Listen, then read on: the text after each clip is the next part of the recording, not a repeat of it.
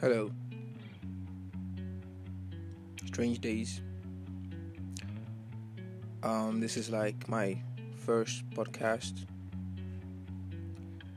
So, I'm going to be talking about experiences, random experiences. So now I wonder have you ever been in your space when you're going through massive changes, but you're still the same? Let me share you a story. One time,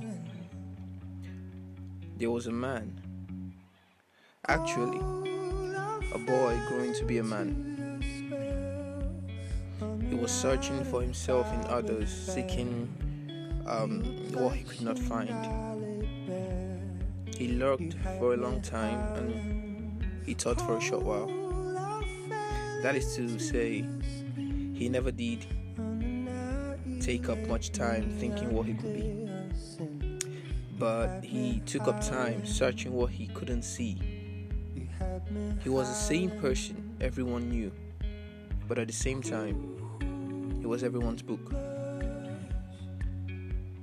They knew him for who he was, or rather, who he was trying to be. Yes, he was trying to be better. But instead of being better, he was being everyone. He was gradually turning into what everybody could read, but everyone could perceive. But when you take a step closer to this growth, he was still the same. You never thought of it, neither did he. You were all stuck on make believe and instant scene. That is, things happening all of a sudden. Self righteousness isn't righteous, I have to say. If you forget that you were once a sinner, you crave for knowledge that is deep in your mind, craving them from the minds of those that don't mind. That is something else.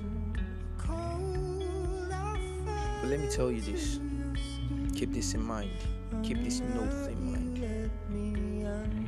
That you are a carefree, spirited being with attitude like that of the ocean, roaring back and forth, looking for whom to sweep off their feet. But since you cannot, you take with you that footprint as an achievement for trying. You know, when someone take a walk in the beach, they always leave a footprint behind. The ocean rolls back and forth, taking away their footprints. Since he can't sweep them off their feet, because every time he comes to try, they run away.